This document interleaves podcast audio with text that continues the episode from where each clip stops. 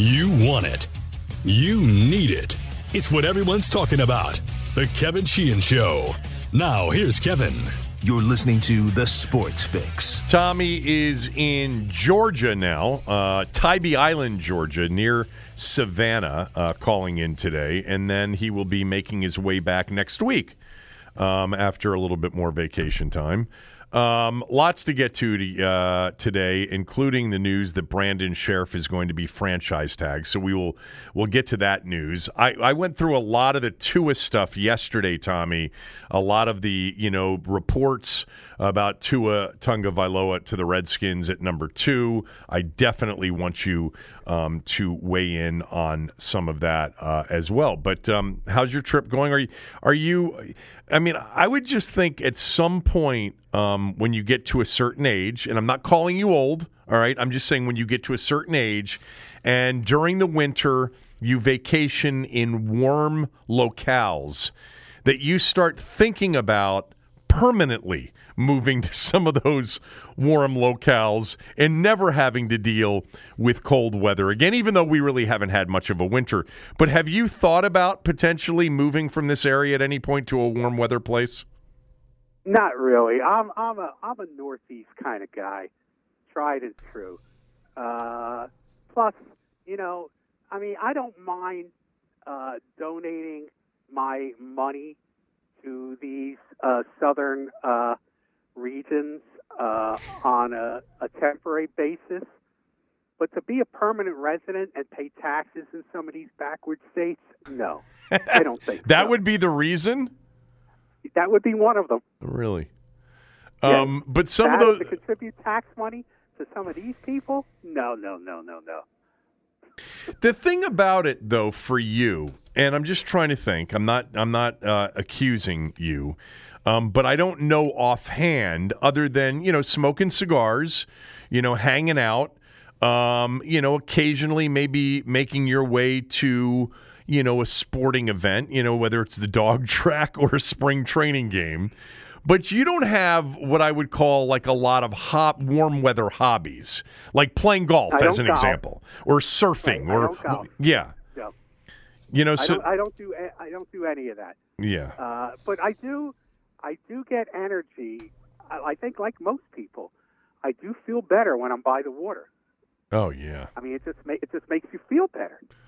You know, to see the ocean. You know, you have to go near the ocean.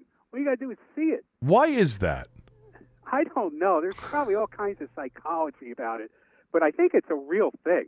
I think it just makes us all feel better. I don't know, something with the womb, maybe.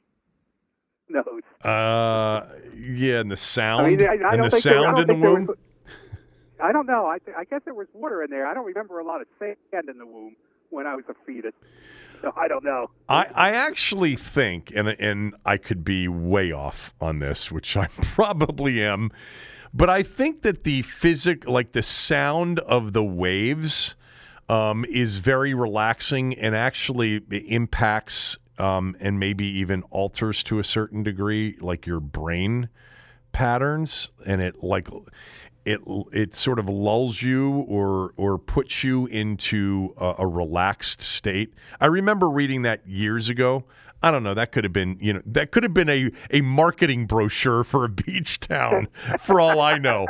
Um, but I think that there, are, it, the, the sound of the ocean. You know, when you're, I can tell you this personally.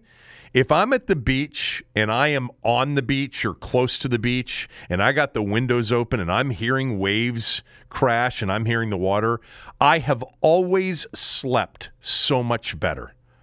You know, especially if there's a simultaneous like breeze, you know, Yeah. sea breeze coming through, you know, the window or the deck of a hotel or whatever. Um, it, it, it is there's definitely something that promotes, I think, better sleep. Unless, of course, you're hammered, and then the alcohol is going to affect, you know, maybe maybe take away from some of that effect. Speaking of hammered, on Sunday, uh, we visited this lighthouse and museum here in Tybee Island.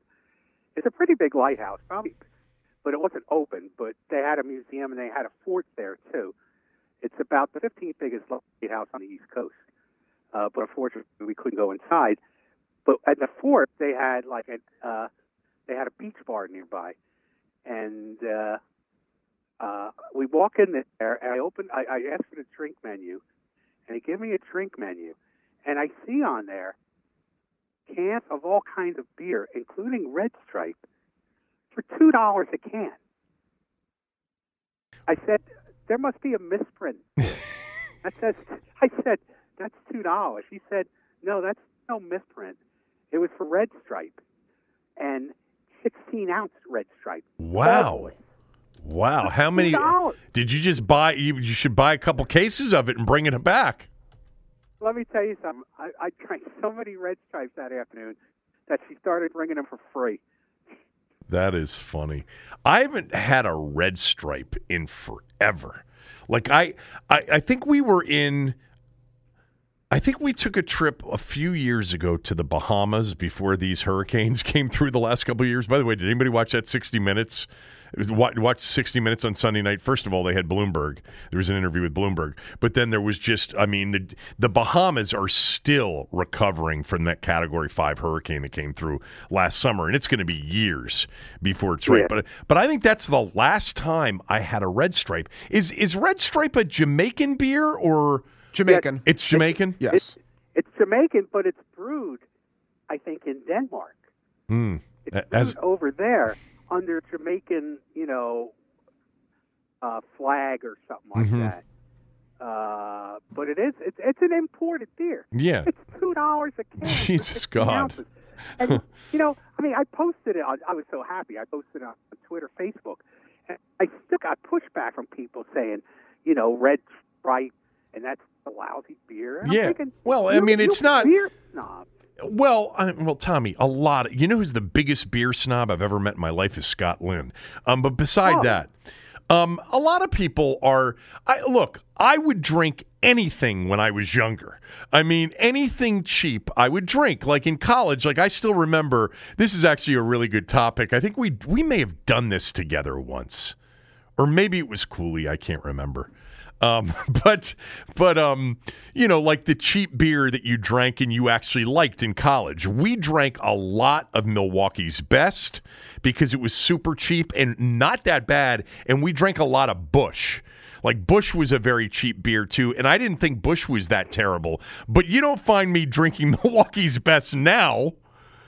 Like Red Stripe and I- I- Rolling I know. Rock and you know all of those beers were sort of in the same Not- category. Am I right or wrong? Not, not, well, again, red stripe is an imported beer, so you Yeah. can't put it in the No, well, of course, Yeah. domestic versus Red, imported. Red Stripe was definitely when you were a freshman in college. It's like, oh, you're getting fancy. You're getting Red Stripe. oh, really? Yeah. Okay.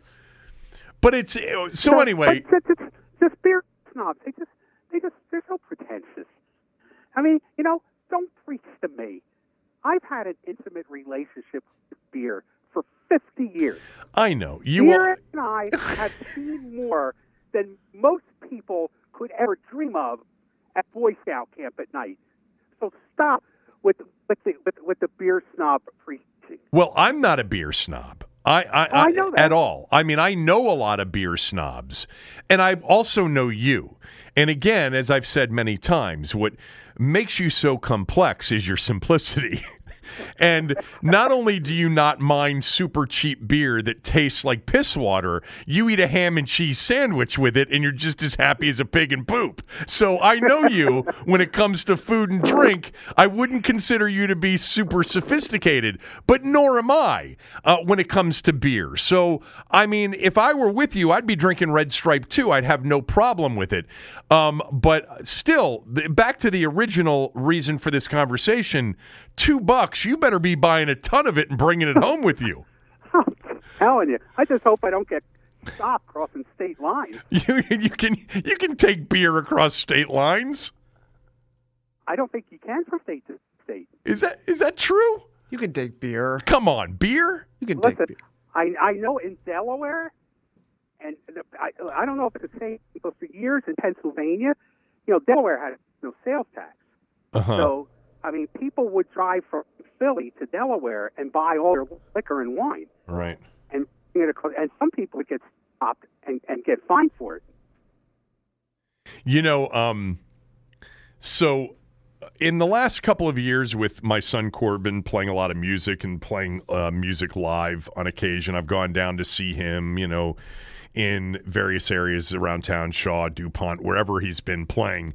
And when I go into some of these places, Tommy, um, you know, the bar, it, it's it, the, the, you know, in the venue, it's not like it's it's not like there are a lot of choices. And what I've noticed in recent years is that there are two beers in particular that it's just shocking to me. Now, one of them I think you're going to know about the popularity of it with sort of the hipster crowd, I guess, Aaron, more than anything else, but definitely millennials. The whole Pabst Blue Ribbon thing. Like every one of these venues I go to, there's Pabst, it's on tap, it's in a can, and everybody's drinking it. And I'll be honest and they with you. call it they call it PBR. Yeah, well, I know it's they shorten it to PBR. yeah, well, it was PBR when I was young. Uh, everybody called it PBR. But the other one, Tommy, is Schlitz. And Schlitz is undrinkable. I'm not a beer snob at all. That is awful beer. You know, PBR is not that good either. I, I mean, if we're being honest here, but it's better than Schlitz.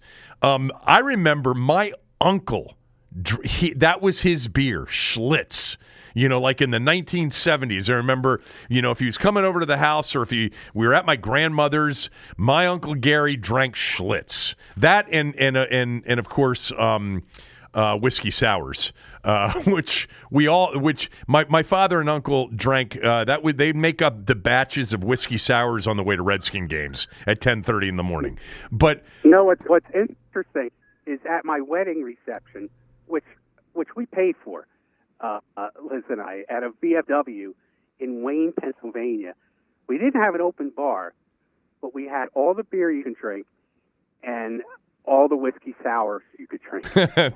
you know what? That's not a bad combination. no. um, still, every once in a while, a whiskey sour is not bad at all. Um, Yeah. but but, now but you mentioned you mentioned Schlitz. yeah, You know, we never drank. We we even thought back back in the in the in the days where we would drink anything, like you. We wouldn't drink Schlitz. I know it was terrible. It It, had to be terrible then, right? and it never occurred to us to drink Pabst Blue Ribbon. It just didn't occur to us. Like there were some local cheap beers in the Poconos. Stegmaier uh, was was a pretty cheap beer out of Wilkes-Barre.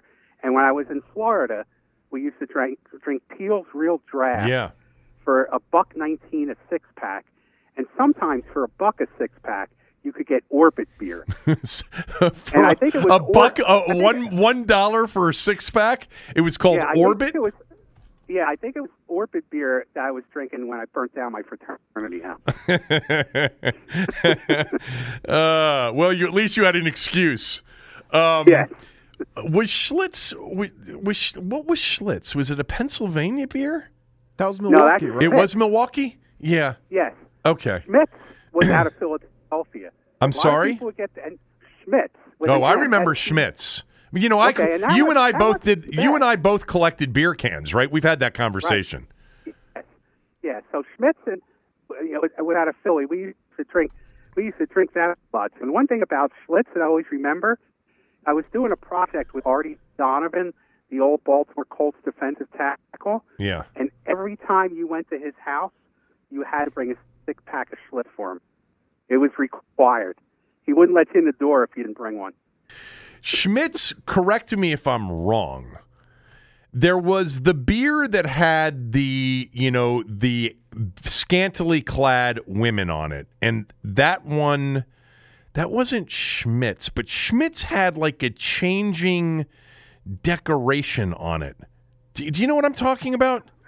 I don't remember. Remember that. on- you know, during, during the bicentennial, they all did that. Well, Beer I, cans went nuts with with bicentennial cans. I, I remember Schmidt's that, but I but I think that they that, that Schmidt's had more. And then what's the beer I'm thinking of that had the women on it?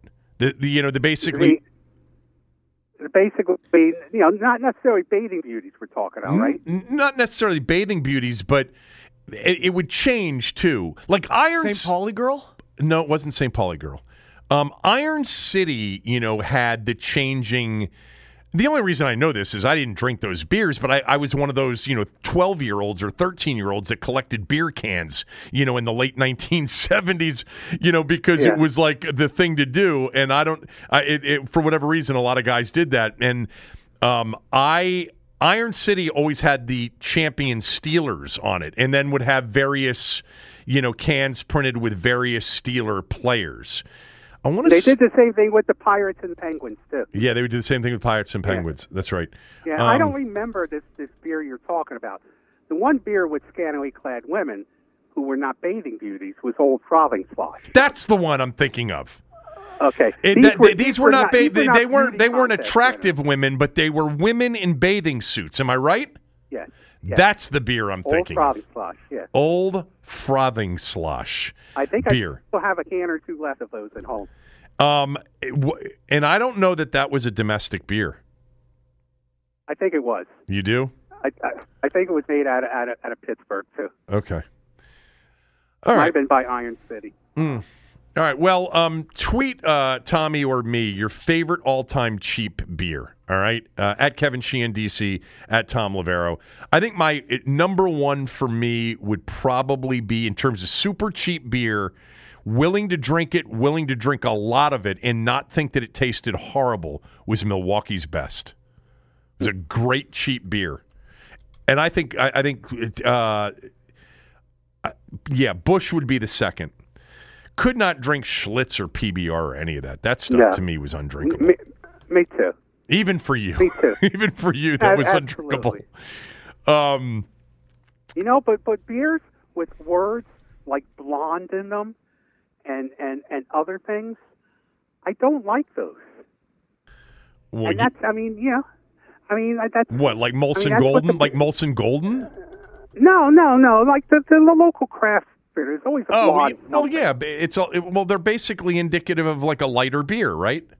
I know, I know that. I I don't. Uh, I don't just, like. I'm just I- so sick of the beer snob. I- I'll tell you what I, I'm not. It's very hard for me t- to drink more a- a lot of IPAs. Like I don't mind drinking an IPA, but to drink three, four, five IPAs, I don't know how people do that. It's way too, you know, hoppy is is the uh, thing in IPAs, right? Like there, it's too much of a harsh taste.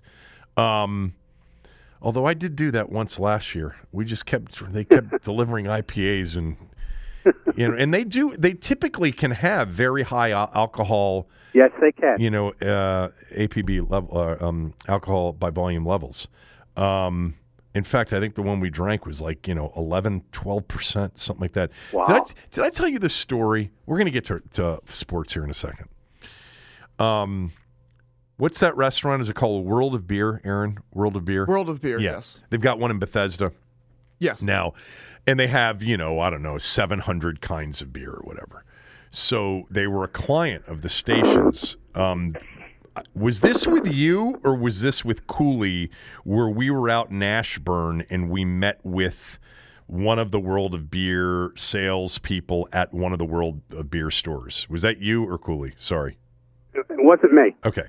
So we're out there and you know they they start bringing beers over. And they bring this one over that really tasted great. That was the first one they brought over and I'm like, "Man, that's really really good." Like that's excellent. Like that is so it was too sweet, but it wasn't like one of those truly like sweet beers like that almost tastes like a chocolate milkshake. Um, but it was just it was perfect. And you know, it's the middle of the day, by the way. Um, you know, it's like you know one o'clock in the afternoon, and they brought over a second one. I drink the second one, and after the second one went down, I was feeling it, like beyond feeling it. I'm like, whoa! It was a 17% ABV beer. Oh my goodness, that that's outrageous. and so I like I'm I'm sitting there. I'm like, how what what what level of of alcohol is in this beer? And they said, I this is sixteen point seven percent or whatever. And I'm like, oh my god, I, I'm I'm not only feeling it, I'm actually legitimately hammered. I basically just drank, you know, a six pack of Budweiser in 20 minutes. And so Um, I, you know, I sat there and I, you know, I dialed it back for a while and had Yeah. a couple of super low level beers. And like, no more of the 16.7s, please. Let's get it down to the 5%, you know, area. And had, you know, a couple more and then ate lunch. I had no business driving from Ashburn back to Bethesda that particular afternoon. I was shocked that nobody like sort of gave me a heads up that hey, you know, you you know, if you're driving, you may, you know, just want to have one of these, not two of them, or maybe just a half of one, not two of them. Um, but anyway, uh, I like beer so much more now than I did. I drank a lot of beer in college and high school, definitely a lot of beer. A lot of, you know what, Tommy, did I tell you this story? That um, uh, about a year ago, my son had a big sort of party at the house, which I let him have. It was over the summer. I don't even think my wife was home and he I think it was it was for his, for his birthday actually. Um, and he had I don't know he had a lot of people at the house. I probably shouldn't tell this story, but it doesn't matter. Um, he's now of age, so it, it doesn't matter anymore.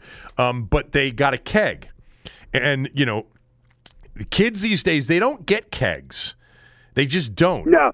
and No, they don't. And and I love keg beer.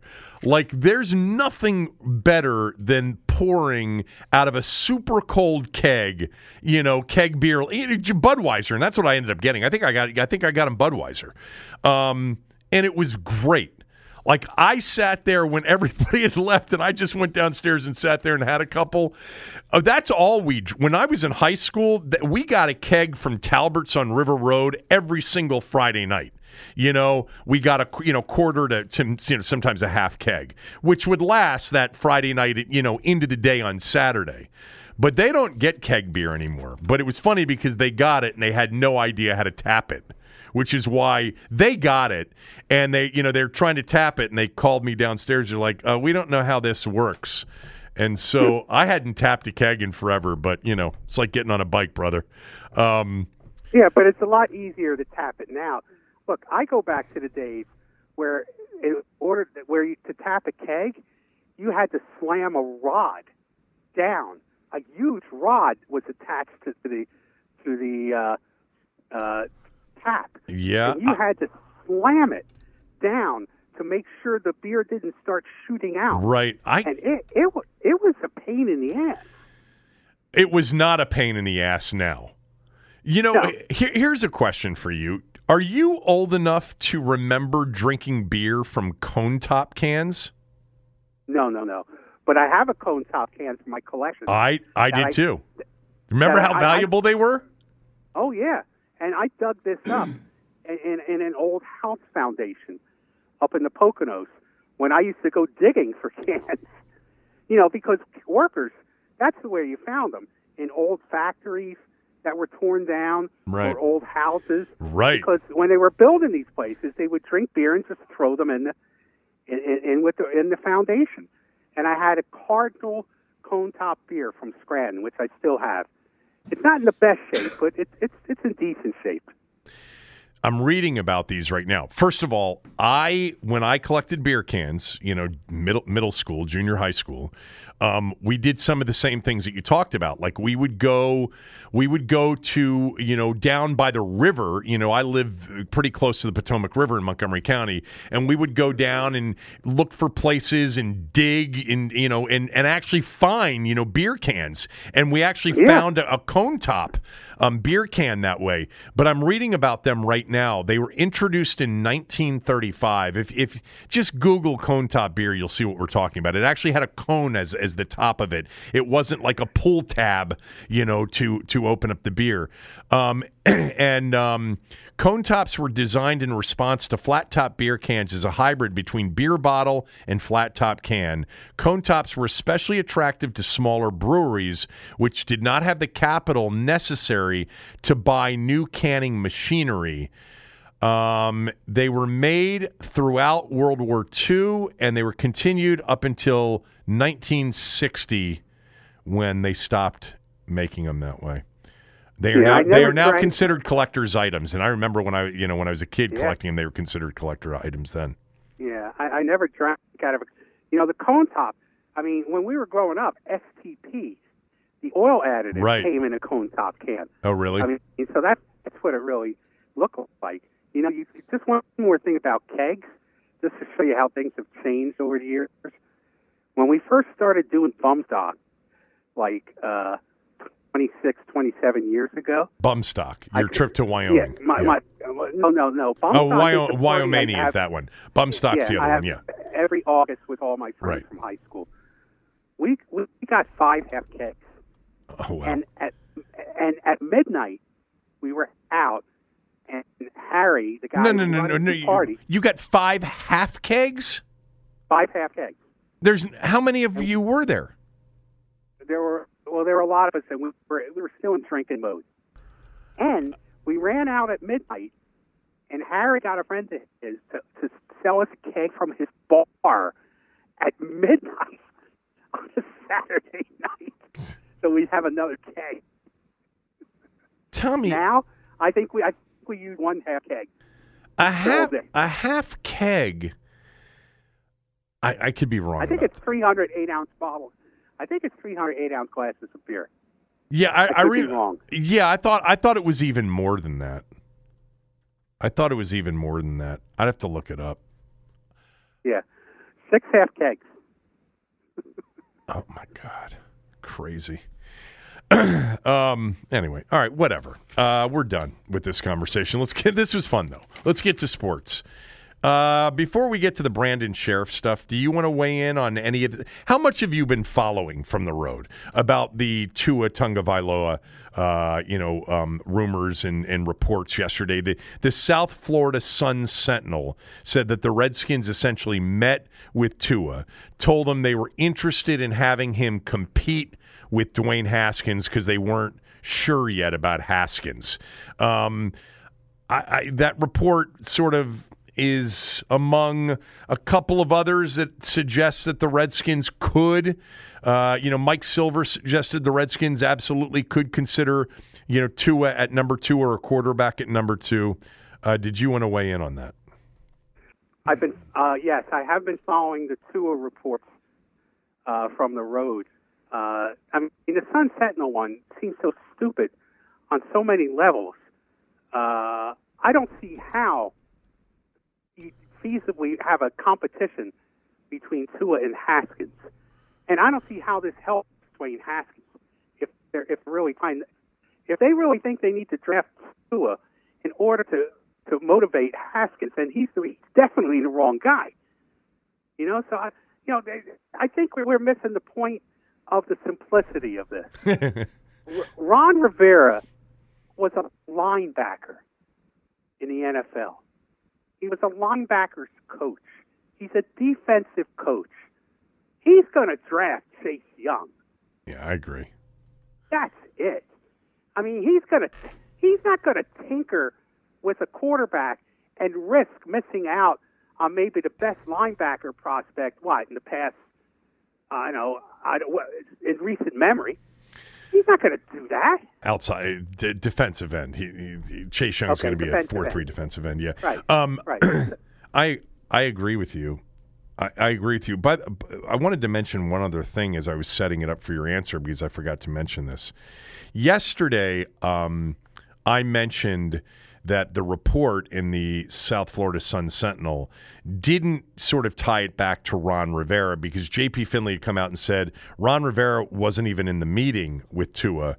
And I mentioned, well, it didn't really matter. That's not what was reported. Well, apparently, the first version of the story that I didn't read did have in it that Ron Rivera was part of the meeting with Tua, and then they amended the story. So I got like the corrected version, Tommy, which didn't have that part in there.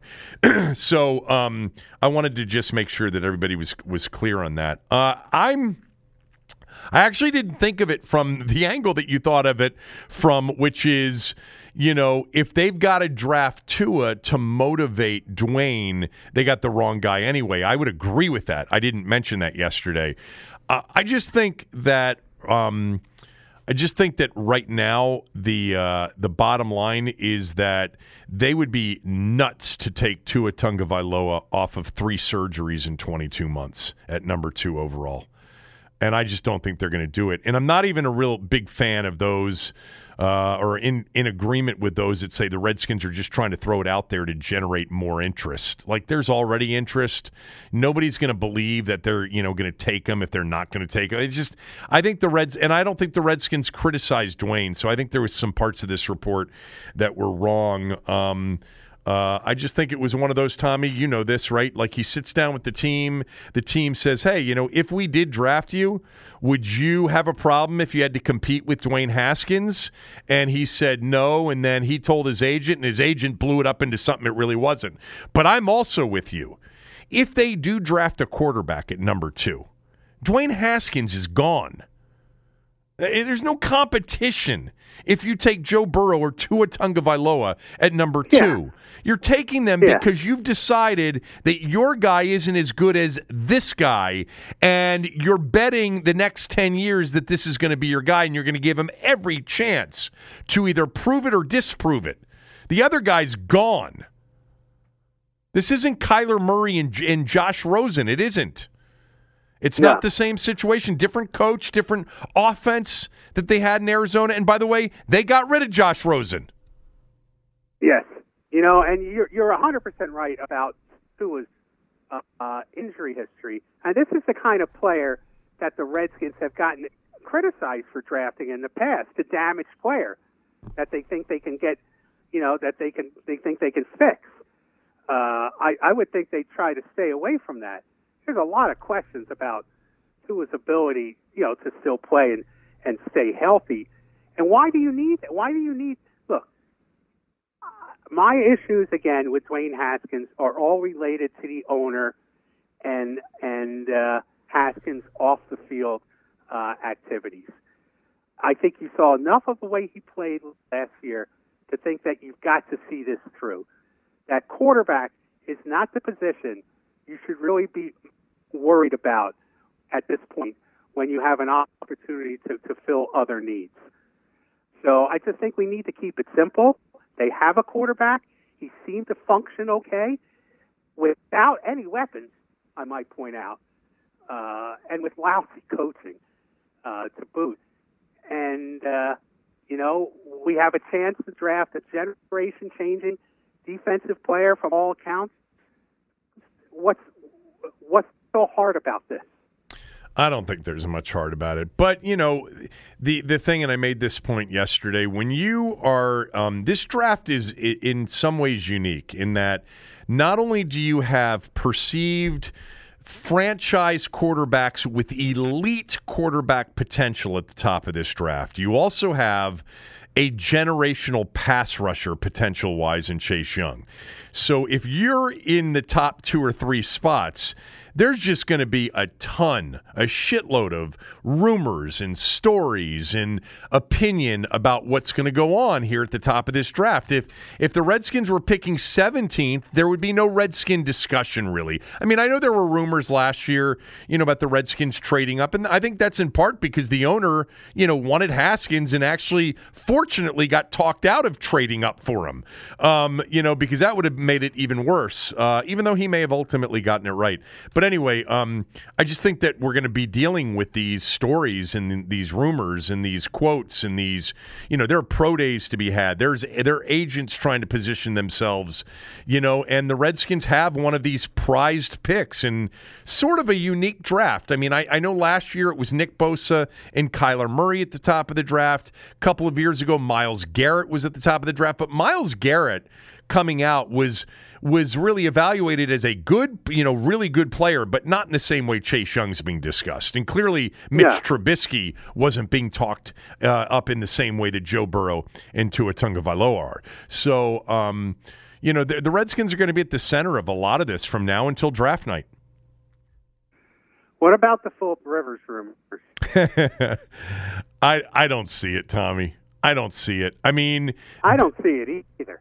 There's one that's even easier than what we said about if they draft, you know, number two. If they draft Philip Rivers, Haskins stays, but Rivers is here to start next year and maybe one year beyond that. And that would be a clear indication of what I talked about last week. And that is, you know, they think they have a chance to turn it around quickly and contend yeah. for something this year. They're going to be super aggressive in free agency, um, without question in my mind. And uh, and and and and Philip Rivers would sort of fit that. You know, we think we can do something this year mindset. I would agree. I mean, I again, I think it's it's it's pretty good. It's it's not going to be a dramatic draft at least the first night. I think the Redskins are pretty just, you know, like I said, I think Dwayne Haskins will be your starter going into training camp next year, and I think Chase Young uh, will be part of what could be a pretty good defense. Yeah, I, I agree with that. Um, quick word here about mybookie.ag. It's March, it's springtime, March Madness right around the corner, St. Patrick's Day right around the corner. That's a good beer day, Tommy, and a good day to watch beer, watch basketball, and bet on basketball. Um, you're going to go nuts watching games. Uh, you're going to call in sick, or you're going to leave work early to watch games on those Thursdays and Fridays. If you want to get down on some of these games, you know whether you fill out brackets or you put money, you know, on a team in a Calcutta, however you want to do it, my bookie has you covered. Um, one result obviously can ruin your tournament, so no busted brackets with my bookie. If your picks go bad one day, you just start fresh the next day. And if you thought thought winning your bracket pool at work was fun, imagine how you would have felt last year as Virginia pulled out all of those last second shockers, rewarding their backers with stacks of cash on each one of those games. My bookie is easy to use. They pay fast when you win, and they'll let you bet on anything, not just games. My bookie, your sports book for home March Madness. That's my bookie is your sports book home for March Madness. MyBookie.ag today. Deposit with my promo code Kevin DC for a 50% bonus. That's a promo that's promo code Kevin DC and you'll get a 50% bonus. At my bookie you play, you win, you get paid. You mentioned you mentioned St. Patrick's Day. Down here, St. Patrick's Day is huge in Savannah. Enormous. They have a tremendous Irish population down here. I think I knew that. And yeah. the celebration may be the second or third biggest in the country down here. Where would be the biggest? Where would be the biggest? Boston? I I, I don't know if it's Boston. I mean, York, in the U.S. Chicago. I know Boston, New York, or Chicago. I yeah, would think one of those three. But uh, you know, and and we were in a museum yesterday where I found out a lot of people uh, from you know a lot of the Irish were not necessarily welcome when they came to New York and New Jersey over on boats, and some of them started migrating down to Savannah, and then uh, there was a direct connection uh, made between some uh, industry down here in Savannah and Ireland, and they just started coming directly here. So there's a big Irish population down here. Very surprising. Um, there are there are a lot of, of pockets and towns of of lots of Irish. You know, um, there there are a couple of towns on the, on the shore in New Jersey that basically it's like the Irish Catholic mafia. Um, yeah. Uh, actually, the, the, the town I think I've mentioned to you um, my wife's father, um, their their place, and he's still up in that area, Spring Lake, New Jersey, which is near Belmar and Avon by the Sea, and and uh, you know Manasquan and, and some of those towns. Uh, they basically refer to Spring Lake as you know the Irish Riviera, you know because it, uh-huh. it, it, and, and I think there are a lot of places like that on the East Coast, you know, little towns that end up you know being um, sort of culturally, you know, uh, predominant something, right? Predominant Italian, yes. predominant Jewish, yes. predominant Irish, predominant something. Um, but whatever. Uh, you get much more of that on the East Coast than you do on the West Coast. Very little of yeah, that on the do. West Coast. No, not much. All right, let's get to this Brandon Scherff news, which was broken by Jenna Laine, an ESPN reporter. She actually covers the Buccaneers. Uh, Aaron probably knows Jenna. Um, She tweeted out late yesterday, not sure if this has been reported, but league sources have told me that they expect the Redskins to franchise tag Brandon Scherff. Now, tagging Scherff, which by the way isn't a surprise uh, if you're a Redskin fan, um, you know, the long term deal was a possibility, the tag was a possibility. Letting Brandon Scherff make it to free agency was really the lowest of, of the probabilities. But depending on what kind of tag Brandon Scherff gets, um, you know, he's going to make $16.1 million in 2020. And I think I've mentioned this before, but if I haven't, I'll mention it now for the first time. In the NFL, basically these franchise tags, um, the the amount that you get paid if you play on the tag. And by the way, the Redskins can still try to negotiate a long term deal with Brandon Scherff all the way up until July fifteenth, or shortly before training camp begins. But for the um, position of offensive lineman, uh, so the franchise tag value works this way: you get the average of the top five salaries at your position if you play under the franchise tag.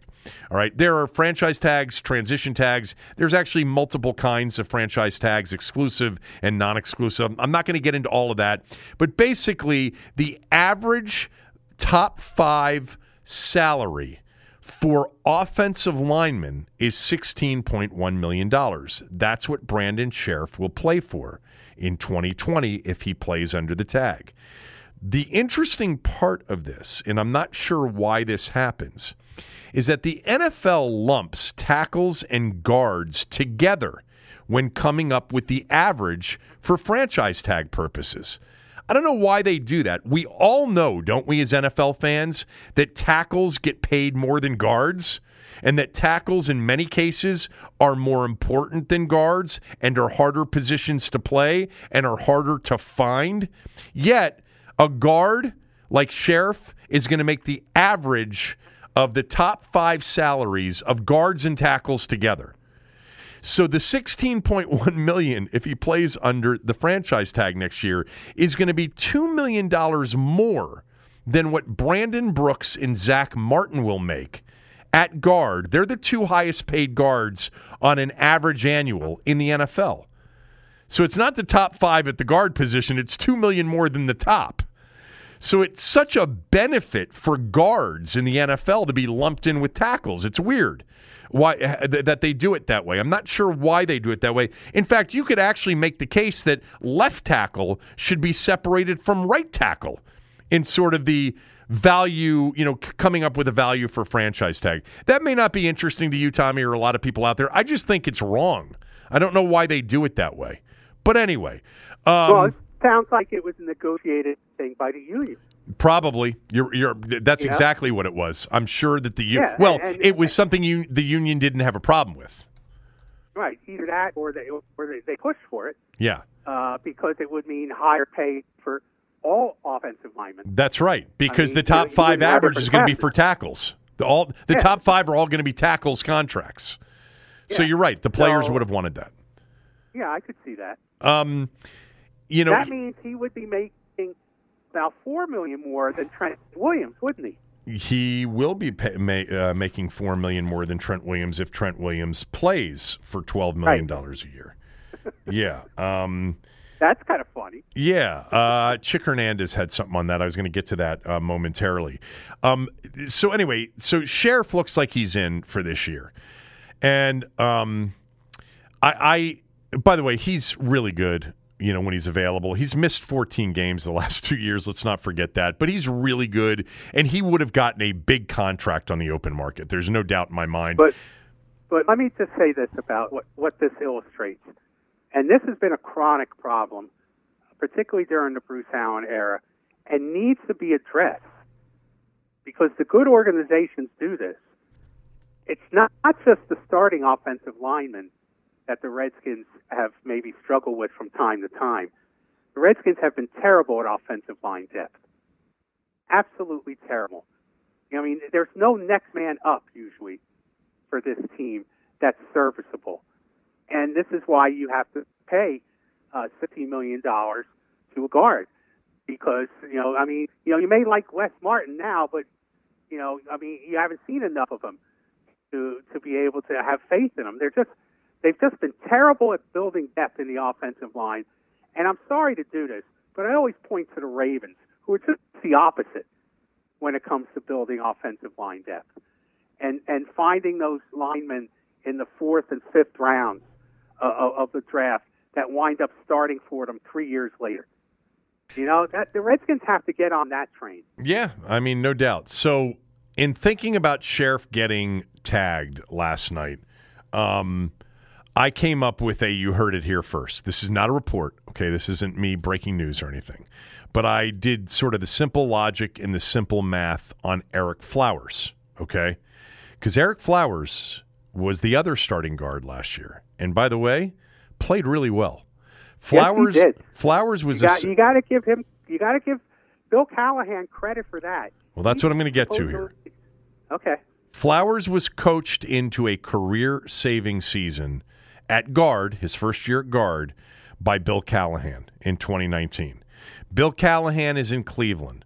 The Browns not only have a ton of cap space this year, they have a need at guard.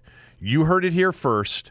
Ereck Flowers to the Browns now that Scherff's been tagged. All right, it's not I'm not reporting this, mind you, okay? Just an educated guess based on what would seem to be logical. You've signed Scherff, he may have to play at $16.1 million. Your other guard can be Wes Martin, who played a little bit and who they like. Ereck Flowers turned himself into a guard with value who can sign a decent deal next year, a deal that the Redskins probably won't come up with, not to mention the fact that he will likely want to sort of be back with the guy that saved his career, Bill Callahan, on a team with cap space and a team with a need at one guard position. So there you go. You heard it here first. Uh, Ereck Flowers goes to Cleveland. Um, makes sense to me anyway. Uh, may not make sense to some of you. I wanted to read um, a tweet that Ben Standig put out yesterday and talk about this for a second, if you don't mind. Uh, ben put out this tweet. It's part of a story that he wrote about sort of the reality of the second pick, which sort of leads back to And- Chase, Chase Young. Yep. And and Ben, ben writes for the Athletic, right? He writes for The Athletic. Ben's doing a really good job of writing for The Athletic, too. And I know that the people that I have on the show a lot, this show or the radio show, you're, you know, you probably hear me say, I really think and respect their work. Well, I'm not, you know, I'm, I'm not building them up for the purposes of, you know, just saying it. The reason I have them on the show is because I think they're good.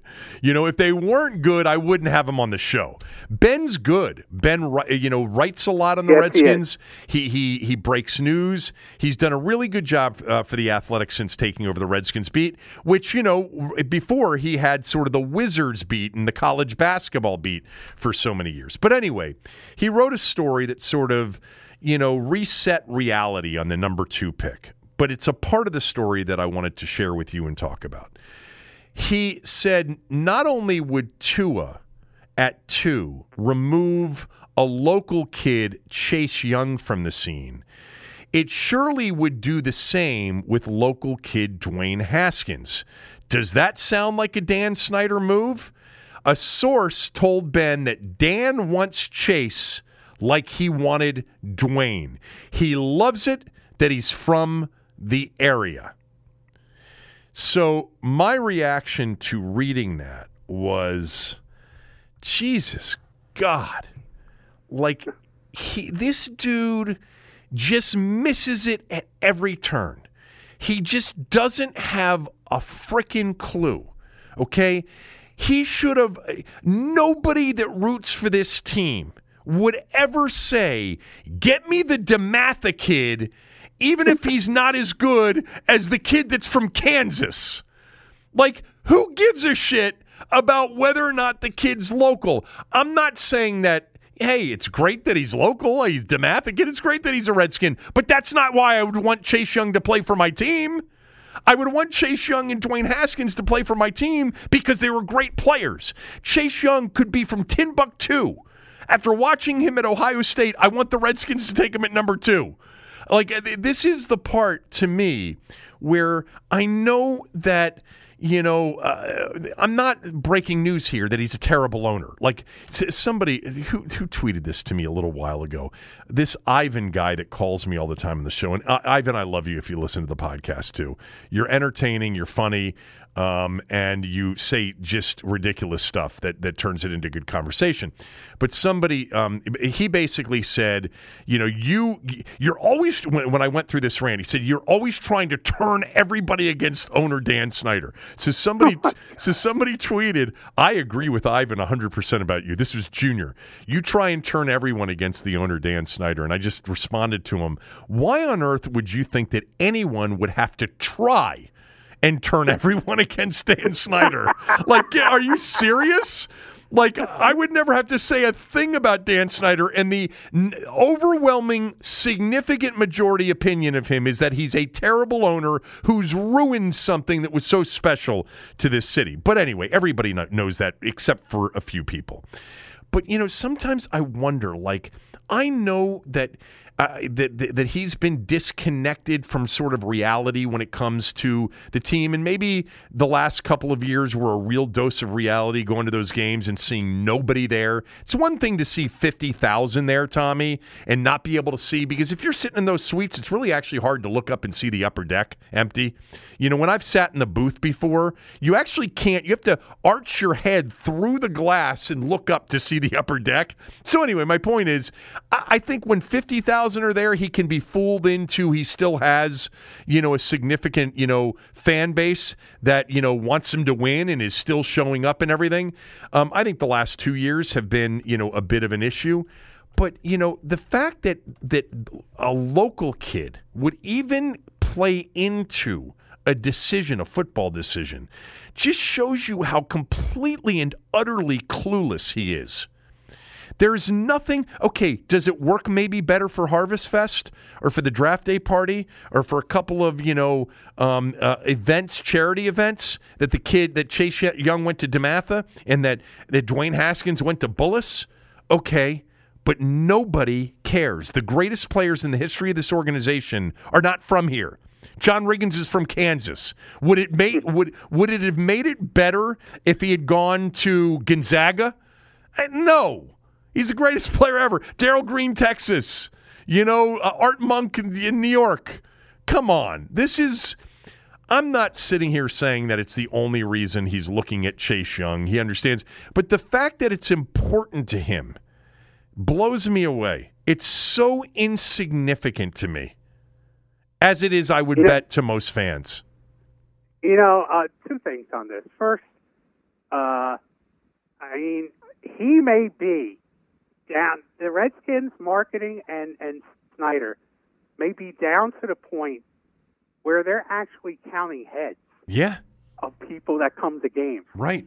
And if they think they can get the Dematha, uh, you know, uh, social club, maybe show up to a few more Okay, now you now you're exaggerating. okay, I, I, I, I don't think it's that far fetched. I think I, I, I think you know they probably exaggerated, but I think right down to it, I think they're counting heads on people to get in the door. If you draft Chase Young, you can get the Dematha, you know, football boosters to show up to the games. there you go. I mean, I'm I mean, sure that- it's a pretty big booster club. I mean, Dematha is a bit of a powerhouse. Yeah, but the second thing is, and I see this, I see this on the baseball side with the Lerners who have owned the team since 2006, and I just don't get it. Snyder has owned the Redskins for 20 years and made every mistake you could possibly think of, and created a few new ones. You would think after 20 years of being that close to the business, he would have learned something. He would have learned that that this this this is nothing. That this means actually nothing to the fan base. It has no impact uh, on the. I mean, what's far more important is whether or not the player is good than where he's from and how good the player is. And if he hasn't learned that in 20 years, he'll never learn anything. He'll never change. Never. You know, part of it could be the desperation of of coming up with ways to attract people. Look, he may have turned out to be right about Dwayne Haskins, but there's no doubt that one of the reasons he pressed for Dwayne Haskins, he he was a local kid at the the high Yeah. school that his son went to. You know, don't don't don't scoff at that people out there, okay? If Dwayne Haskins had played at Ohio State but had gone to high school in Cleveland, the owner would not have been in there telling his football people to draft him. Okay, that it was. It had to do with the local impact. Now Chase Young, you know, uh, again, it's an easy thing with Chase Young because he's the real deal, and he's Yeah. legitimately a guy that should be picked either number one or number two overall. But the fact that it's important to him. Um, and that Chase is like a lock to be drafted because Dan wants Chase like he did Dwayne because he loves that he's from the area. I'm telling you, Tommy, I'm born and raised in this area, as the owner is, okay? If I were running this team or if I were the general manager, whether or not someone was local wouldn't mean anything to me. Anything.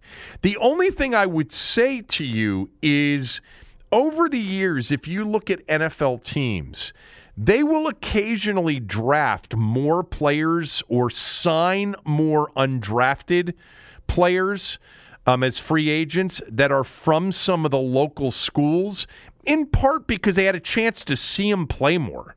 You know, they got to see it. They not only saw the kid play live and on tape, they saw him on TV more because of the local aspect of it. They heard more chatter about it, so they looked into that player a little bit more than others. You see, you will see some of that over the years, and sometimes it works out and sometimes it didn't. I'll tell you what, if he was really interested in the local angle, I wish he had been interested in that when Stefon Diggs came out in that draft Yeah. because he should not have gone fifth round. Um, there were concerns about him, and that was McCloughan's first draft, right? McCloughan's first draft was the Jamison Crowder draft.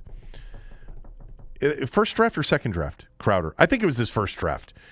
I think Crowder and Scherff are in the same draft.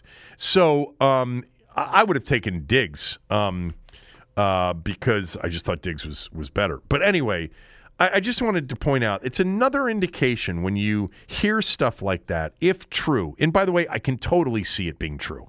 I can totally hear it, see it, have others who I know that know him talking about it, that this is the kind of stuff that's important to him. Because, you know, he's always thinking about the marketing angle. You know, he's never thinking about the, you know, what the right thing to do to win, which is the ultimate marketing, uh, you know, Yes. uh, platform. Um, but he's always thinking about the other stuff, you know, to draw attention to the team. If I if he asked me if it was important about drafting kids from the area, I would say hundred percent no. Not important, even a little bit. Couldn't give a shit. I'm the I'm a lifelong fan of the team, and I don't care if Chase Young it went to DeMatha or De La Salle in California. Doesn't matter to me. You draft the best player that's going to make your team a winning team.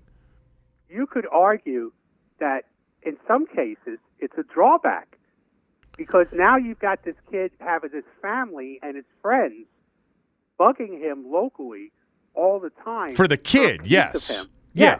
Yeah, So you it's, could. It's actually a drawback for for the kid a lot of times, Right. uh, and it doesn't help them. You know, the one sport where I think it does have an impact uh, is baseball. If if you dra- if you draft a local kid Right. let's say a local Phil- Philadelphia kid, like like the Phillies. If they had if they had Mike Trout on their team, you know, I mean that would be that would be bigger than Bryce Harper. That that would be phenomenal. Like uh, you know, I mean, so I think I think in baseball, like Cal Ripken with the Orioles, like Joe Mauer with Twins, if you happen to draft a local kid who becomes the star for your team, that is a big impact for for a baseball team marketing wise. I guess maybe it's because you know of of the frequency of games, 162 times the hometown hero is out there. Uh, but in basketball, it's no big deal, and in football, it's, it, it doesn't do anything. I can I can see in in an 81 dates a year, you know, sport Yeah. where you know if it comes down to you know it, wouldn't be bad to have a local kid. Look, those are the sports that need to come up with marketing angles to sell tickets. You know, the NFL Yeah. has one marketing angle: win. You know, people are going to watch and people are going to come out when you win. Um, more so than hey, you know, come out and watch the local kid on July 5th. On it, we got bat night and local kid night. Um, so yeah, I just I, I read that and I was like, oh my god, like. I, you know, again, someone will say, "Oh, you're taking it out of context. You're exaggerating." That's fine if you think that, but trust me, I wouldn't have had the reaction if I didn't think that it was really likely true. Like, I think his mind works in sort of what will get people interested in the team. And he's missed the number one thing that will get people interested in the team for 20 years winning. That's the only thing that matters. The stadium in Landover could be built another 10 times there if you had Super Bowl champion or Super Bowl contending teams coming back year after year, and very few people would be complaining about the traffic or the, the scene or whatever. And you'd have no issues selling tickets. None. Um, last, well, there are a couple things here. Um, so the Trent Williams thing continues to get sort of more interesting um, by the day. Chick Hernandez uh, put out a tweet yesterday. Let me just get that tweet. Um, Chick, who used to work for NBC Sports Washington. Right. Yes, Chick Hernandez, who you know did the post game show for years with B. Mitch and Trevor Matich. Always loved that show. Uh, still do. It's a it's a great show. Chick, Chick did a great job. Julie's doing a nice job. Love Julie. Um, I love Trevor and, and B. Mitch and their dynamic. It's always been good. Anyway, Chick um, put out the following tweet uh, about Trent Williams, and it was sort of, I think, a follow up to some of the reporting, including JP's reporting that. Um, that uh, Trent had been looking for an amount that was absolutely obscene. Um, several people reporting more than 20 million. I mentioned yesterday that you know, I've heard that, you know, 25 million plus he's looking for, that he's really looking to recoup what he lost um, from uh, the holdout last year. Anyway, um, and a lot of the reporting had to do specifically, and this is what I think Chick was responding to, specifically to Ron Rivera and Trent Williams talking contract with one another.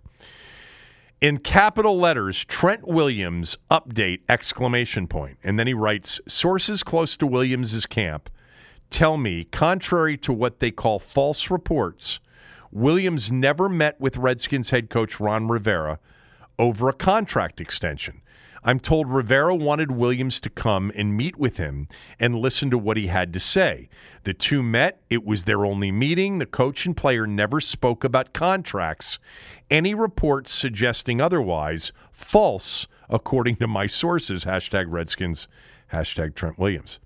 Um, so that was what Chick uh, had out on Twitter. First of all, um, anybody that talked about Trent Williams and reported on Trent Williams in a contract discussion with the team uh, that could be going on simultaneous. I mean, it, it's age. It could be agent and, and the new Eric Schaffer, Rob Rogers. You know, doesn't right. William? I, I wouldn't expect that Williams and Ron Rivera would sit down in a meeting and talk contract details. I would expect that it would be his agent and Rob Rogers and you know whoever else is involved. Maybe it's Ron and others. You know, in in another meeting. I mean, that's something that the agent does. You know, the the player doesn't sit down and negotiate his own own contract. Um, but I started to think about something as it relates to this. Two two thoughts. One, you know, and I mentioned this this one yesterday. One one is I don't want if they trade Trent Williams to to influence what they do in the draft.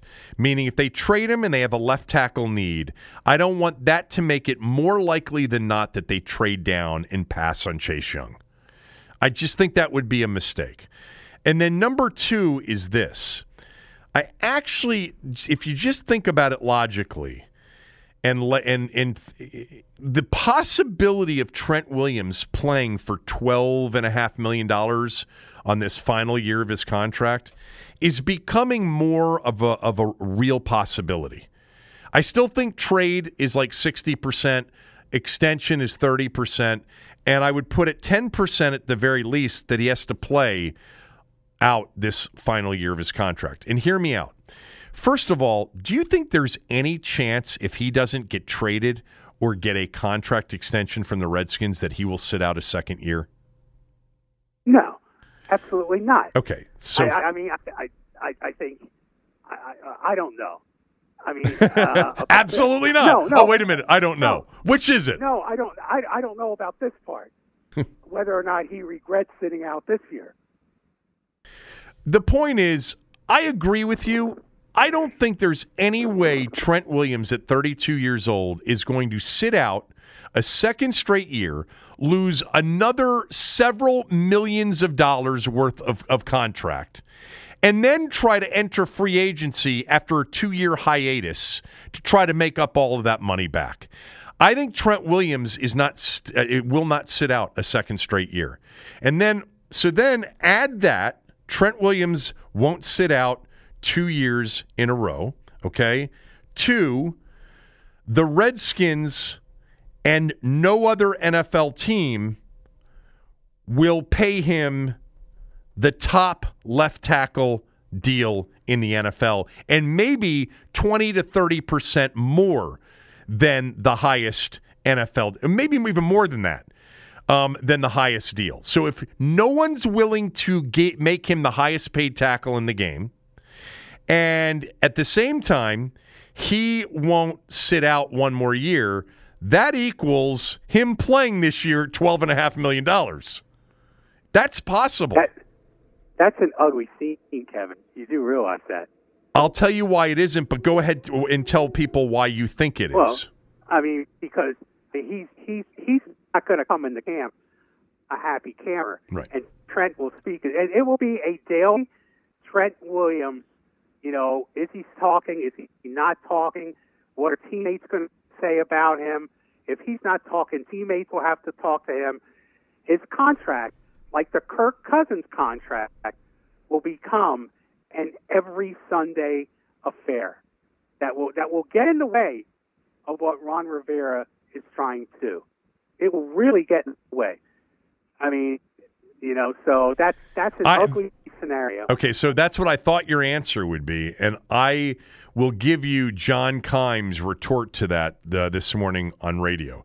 He said, number one, it wouldn't be ugly and it wouldn't be awkward because Trent is so well respected and well liked by the players. So in the locker room every day, not going to be an issue with those players. He actually went a little bit further to suggest that it would be a much bigger problem with Quinton Dunbar um, which I found interesting. Um, but he doesn't think that there'd be any issue and that the players desperately want Trent back. And then I added this to the conversation. You know when you love, uh, you know, you'd love to have a player in terms of sort of guaranteeing that you're going to get his best is in a contract year, especially in Trent's case where he's looking at 2021, if he doesn't get it this year, as the last year he'll ever be able to get a big contract. And then he's looking at the money lost in 2019. He's going to play his ass off to prove that he's still the elite player that he once was so that he can totally cash in in 2021. Now, it's not the best situation for the team because they'll lose him to a compensatory pick in 2021, which would be like a third rounder. But you know what? If he's demanding the, the new contract at the levels that we're hearing he's demanding it at, or his agent is, it's going to cut down on his trade value now anyway. This is another reason why they should have traded him, you know, uh, much Right. much sooner than this. But I don't know that it is the ugly, you know, scenario that you paint. Okay, I can't say absolutely sure it will be, but with all due respect to John Keim, I think it's awfully naive to think after four or five weeks of a- answering questions about Trent that his teammates will be fine with this situation. But you, It will get it, it won't be the Kirk situation, Tommy. It won't be. Well, you said the Kirk situation wouldn't be the Kirk situation, and it, it absolutely did was. I did I say that? I, in, in the beginning, when they when they first tagged him, I said this would be a weekly referendum. Oh yeah, yeah. No, I. I didn't disagree with that. Okay. But it's but that that think- just think- position that position is different. Okay, I just think it, it's it's naive to think that everyone's going to rally around Trent and be happy for him as he sees every Sunday for playing for what he thinks are peanuts. And then you're anticipating that his his will to play harder will overcome his anger about what he's playing for and who he's playing for. I'm just saying, you know, look, I think all of this is reasonable to to, you know, to think about this situation. You know, I think a lot of this stuff that we always think becomes major locker room headaches aren't nearly what they're made out to be by us. That's just my opinion. Um, I think the Kirk Cousins thing was different because you know, first of all, it's the quarterback position. Secondly, he was much he was younger. Thirdly, you needed a quarterback for the future, and there was a big debate in town as to whether or not he was it or wasn't it. With Trent, you would know going into this year, this is his last year in Washington. He's not re-signing with the Redskins next year. I guess there's a chance he could if he fell in love with Ron Rivera and the coaching staff, and they played well and he played well, whatever. But the, you know, he's going to be pissed that they didn't give it to him the, a, a year earlier. Um, but uh, I, I'm just saying that if no one's willing to give him the top contract in the league at left tackle, and maybe even more, you know, uh, plus, um, then you're not going to be able to trade him.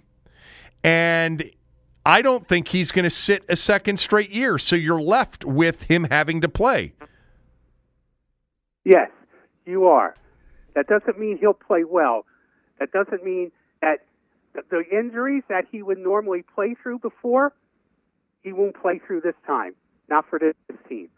Again, I'm I, I'm I, I'm confused about uh, Redskins precedents for, for when an angry player has turned out to play well and benefit the team. I don't remember all the cases where this has happened before. You mean Albert Haynesworth didn't? yeah. You know, I mean, I mean, like this is I mean, we're assuming that this will function normally. And it, and it, whether Ron Rivera is there or not, it's a dysfunctional situation Yeah. already. That all of a sudden it's gonna it's gonna you're gonna turn a pile of shit into gold. That's I, not gonna happen. I do think that you make a point in that, you know, Ron Rivera is going to look at this and say, damn, can't we just get you under contract or can't we just trade you? Um, but at the same time, he's also looking at an offensive line where he needs a left tackle. Like yes, he does. you know, he has to have a left tackle. So if he's if it's not Trent, it's going to have to be somebody else. And and that goes back to my first point, which I mentioned yesterday, um, and and briefly mentioned here. I just don't want them to get influenced by losing Trent into trading back and missing out on Chase Young. I hope oh, that I don't doesn't think that's happen. going to happen. That Well- that would be absurd. Well, could. I mean, you Oh, know, yeah, listen, based on based on your draft philosophy, drafting by need, you know, uh, you would tr- you would you know if you didn't have a left tackle and you could get you know Miami's number five and Miami's number eighteen and Miami's number two to move up to number two so that they could draft Tua. You know, you would be, ah, I get to fill my cornerback need. I get to fill my left tackle need. I get to fill my tight end need in the draft. But I But missed here- out on Chase here's- Young. Here's the difference, and what you don't understand. Uh-huh. Under my philosophy, the Redskins would never be drafting second in the draft. yeah. Uh, somebody suggested, hey, man, you know, let's forget two and forget Burrow. Let's just ride this out. If Dwayne's the, the, the wrong guy, we're going to be picking Trevor Lawrence next year at the top of the draft anyway. but you know what? That's really, it's hard to finish last in the NFL or second to last. You know, as bad, as dysfunctional and as bad as the Redskins have been over a long period of time, this is the highest draft choice they've ever had naturally. Obviously, they traded up for it you know, in uh, in 2012 to get Griffin. But you know, they've been one of the most ineffectual franchises for two decades, and even they don't end up with the first and second round pick very often. Yes. The fourth, Trent Williams was the fourth pick in the draft. Trent Williams was the fourth pick. Yep. Trent Williams Yeah. was the fourth pick. Griffin was the second pick when they had number six and traded up. Um, they picked uh, Brandon Scherff at five, right after 2014. Brandon Scherff was five. I think he was fifth. Uh, you know, they've been in and around the, the the you know that area, but but never as high as they are now. Which sort of leads me to this one last thing. Um, if the Redskins The Redskins have to, at number two overall, and one spot away, by the way, from number one, they really do have to come to some sort of conclusion on Dwayne Haskins before this draft. They have to have an idea of whether or not they think Dwayne Haskins is special, whether or not Dwayne Haskins can be the franchise quarterback for them for the next 10 years. Because what we just discussed, they may not be in this position uh, in a, you know maybe ever again certainly not in the next you know they could they they, they could be Haskins could be not very good and they may never be in this position in the draft because they could be good in other areas of the team including the coaching staff so if they come to the conclusion that he's not their guy and they come to the conclusion that Joe Burrow is or Tua is they have to do it and if they come to the conclusion that just Joe Burrow would be, they've got to be aggressive and try to trade up to number one. I don't think they'll be able to come to that conclusion on Dwayne. I just don't think they'll be able to. I think It's they have murky. to. I don't think they can. It's too murky. There's there's enough evidence. There's enough doubt, and there's enough evidence that he could be, and they're not. That's not going to change. They're not playing any games. They're not having any practice between now and the draft. So there's just the evidence they have is just too murky to come to a definitive conclusion about Haskins. Then then that then let's circle back to one of the first things we both agreed on on today's show, other than certain beer. And that would be that if they were to draft Tua, there's no way to keep Haskins. If they can't come to a conclusion on Haskins, but they can come to a conclusion that they think Tua's got star potential, then maybe they take Tua and keep Haskins and make the decision on which one at the end of next year. Why? I mean, I agree with you that if you draft a quarterback at number two, you're moving on from the guy you drafted last year at number 15. But if you're right, using what you said, that they can't possibly come to a conclusion on what they think about Haskins' long term potential, but they really feel good that they've evaluated Tua Tagovailoa as one of the best quarterbacks they've evaluated in forever, then you take Tua and you let them battle it out.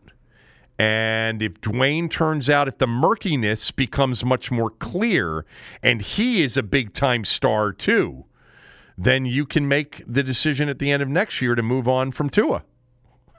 Look, if they're smart people, This is they, incredible. They're they're going to be they're not going to be able to come. A reasonable people can't come to a conclusion about Tua either because of his medical history. You can't.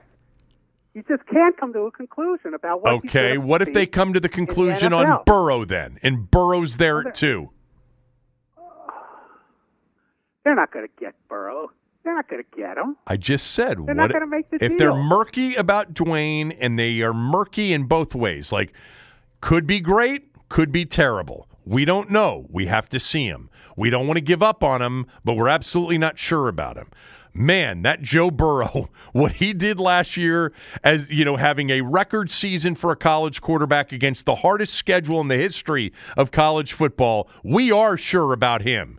And he is there at 2 because Cincinnati said we are absolutely sure about Chase Young, or maybe Cincinnati says we like Tua more. Okay, let's get back to uh, my original thing. It's not confusing for Ron Rivera. He's a defensive coach. He was he played on the greatest one of the greatest defenses in the NFL, a linebacker for the Bears. He was a linebackers coach for San Diego, and he has an opportunity to draft a great defensive player. It's just going to be simple. There's no murkiness for him.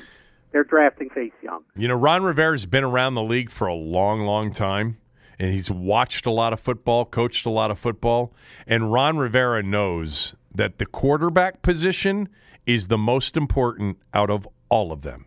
And if you get the right guy there, you could be set for life. But he played on a team. The Bears team did not have a great quarterback. I understand that. We're in a different era here. So I know, but I'm just wondering where you're basing this Ron Rivera experience from. Well, he he's been around coaching in the in the twenty in the twenty first century. He knows the importance of the position. He knows it's more know. important than a pass rusher or defender. I get that, but if we're talking about personal interests, which we always seem to do with the Redskins, Ron Rivera is going to draft Chase Young. Especially since he's local. uh, one last thing before we leave for the day. This coronavirus, as of, well, I could look it up right now. How many are dead now in the U.S.? Has the number climbed from six this morning? Aaron, have you been keeping an eye on this? Um, well, was six this morning with a hundred, you know, sort of, uh, you know, tested positive for it. The the sports leagues are trying to figure out answers on all this, Tommy. You know, and basically right now it's like they're all, hey, we're in touch with the CDC.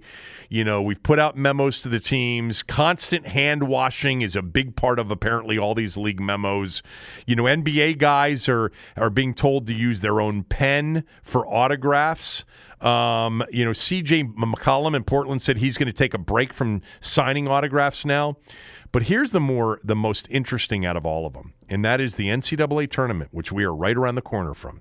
You know, two weeks from today, Aaron, we will have our brackets. Tommy will have our brackets out in front of us. Two weeks from today, and we'll be getting ready for the first four games tonight. And apparently, the NCAA tournament is, you know, going to consider. I mean, obviously, this is a dynamic thing. This is a an ever changing situation. But if it gets really bad, and there are real concerns, these NCAA tournament games will be played, but they could potentially be played in empty arenas. That's in the conversation right now when it comes to like all the sports leagues and you know the Masters has been asked about this, you know, because we're a month, a little bit over a month away from the Masters, and you know the Masters has a very international crowd uh, over the last 25 years with an airport at Augusta, Tommy, where these private planes are flying in from everywhere for that golf tournament. Um, you know, there's some concern there. Um, but man, would that would that ruin the tournament if it were played in front of empty arenas? I think so. I think it would ruin it. But you know, let's face it. Uh, you know, I mean, people where people congregate is is like a petri dish for disease. You know, uh, something like this. I just have one question for you. Mm-hmm. Are you the guy who bought all the Purell? No, I tried to buy some of it. It's not on the shelf at Safeway or Giant. Um, or Amazon.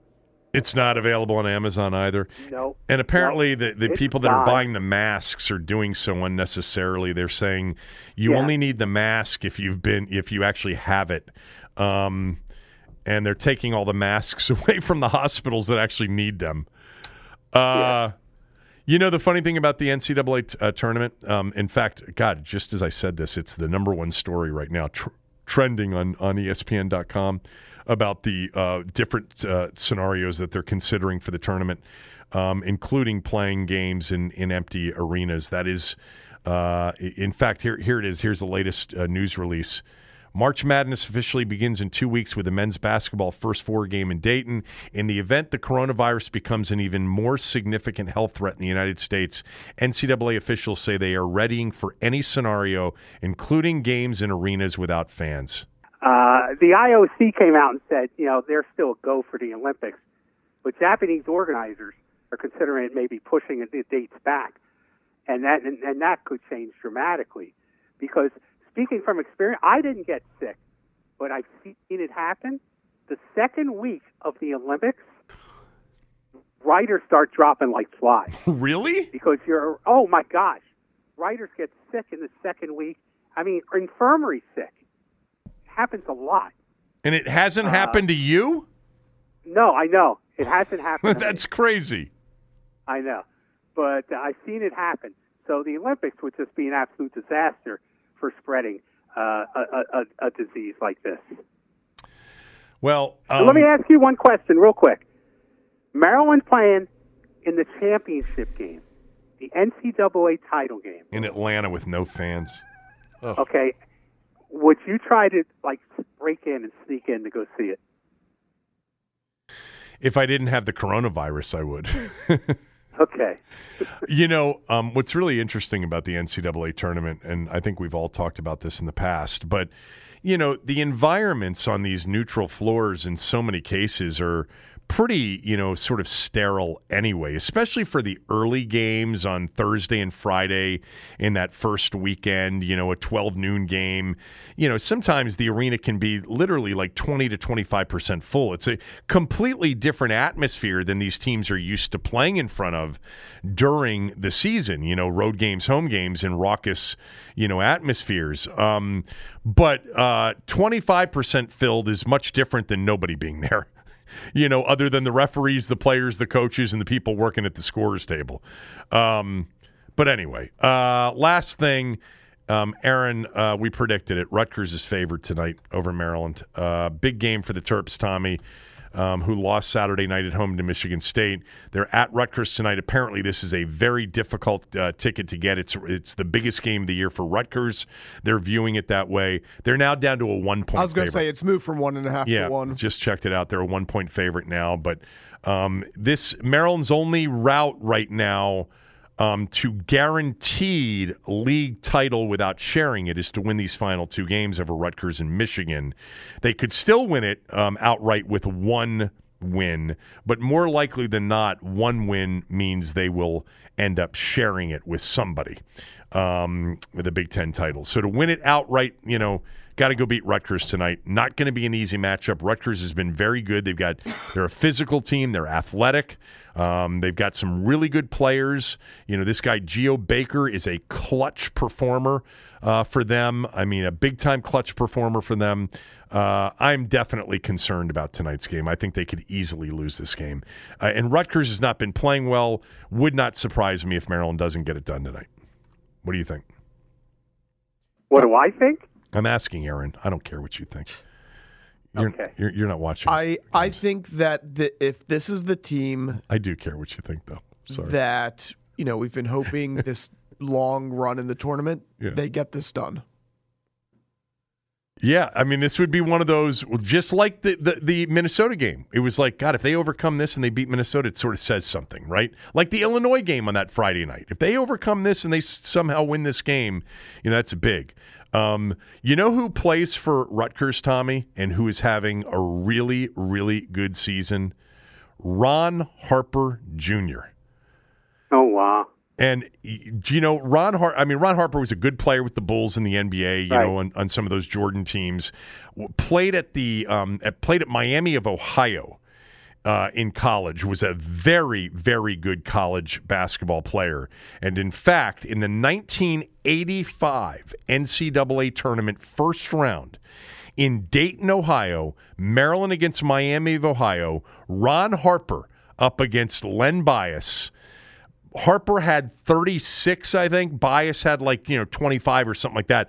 Maryland needed overtime, one the game, but Harper became, you know, sort of a star in that first round of that game. People found out about him. He got drafted, ended up having a good career. Um, real uh, uh, an add on to that, there, the Maryland second round game, Tommy, was against David Robinson in Navy. And they trailed the whole game, came back late and won by like seven or eight, and then advanced to the Sweet 16 that year. All right, what else you got? I got nothing else. It's 12.09. I'm nine minutes past my noon red stripe. All right, go get your red stripe and, and bring some red stripe home with you at two bucks a pop, and we'll get together and, and have some down at uh, down at your favorite cigar haunt. Okay. All right. All right, that's it uh, for Tommy. And actually, that's it for us today rooting for Maryland tonight. I don't feel good about it, Aaron, um, but it would be great to get a win tonight and then come home with a chance in an even bigger game against Michigan than the Michigan State game because it would be to clinch the Big Ten title. All right, uh, back tomorrow. Enjoy the day.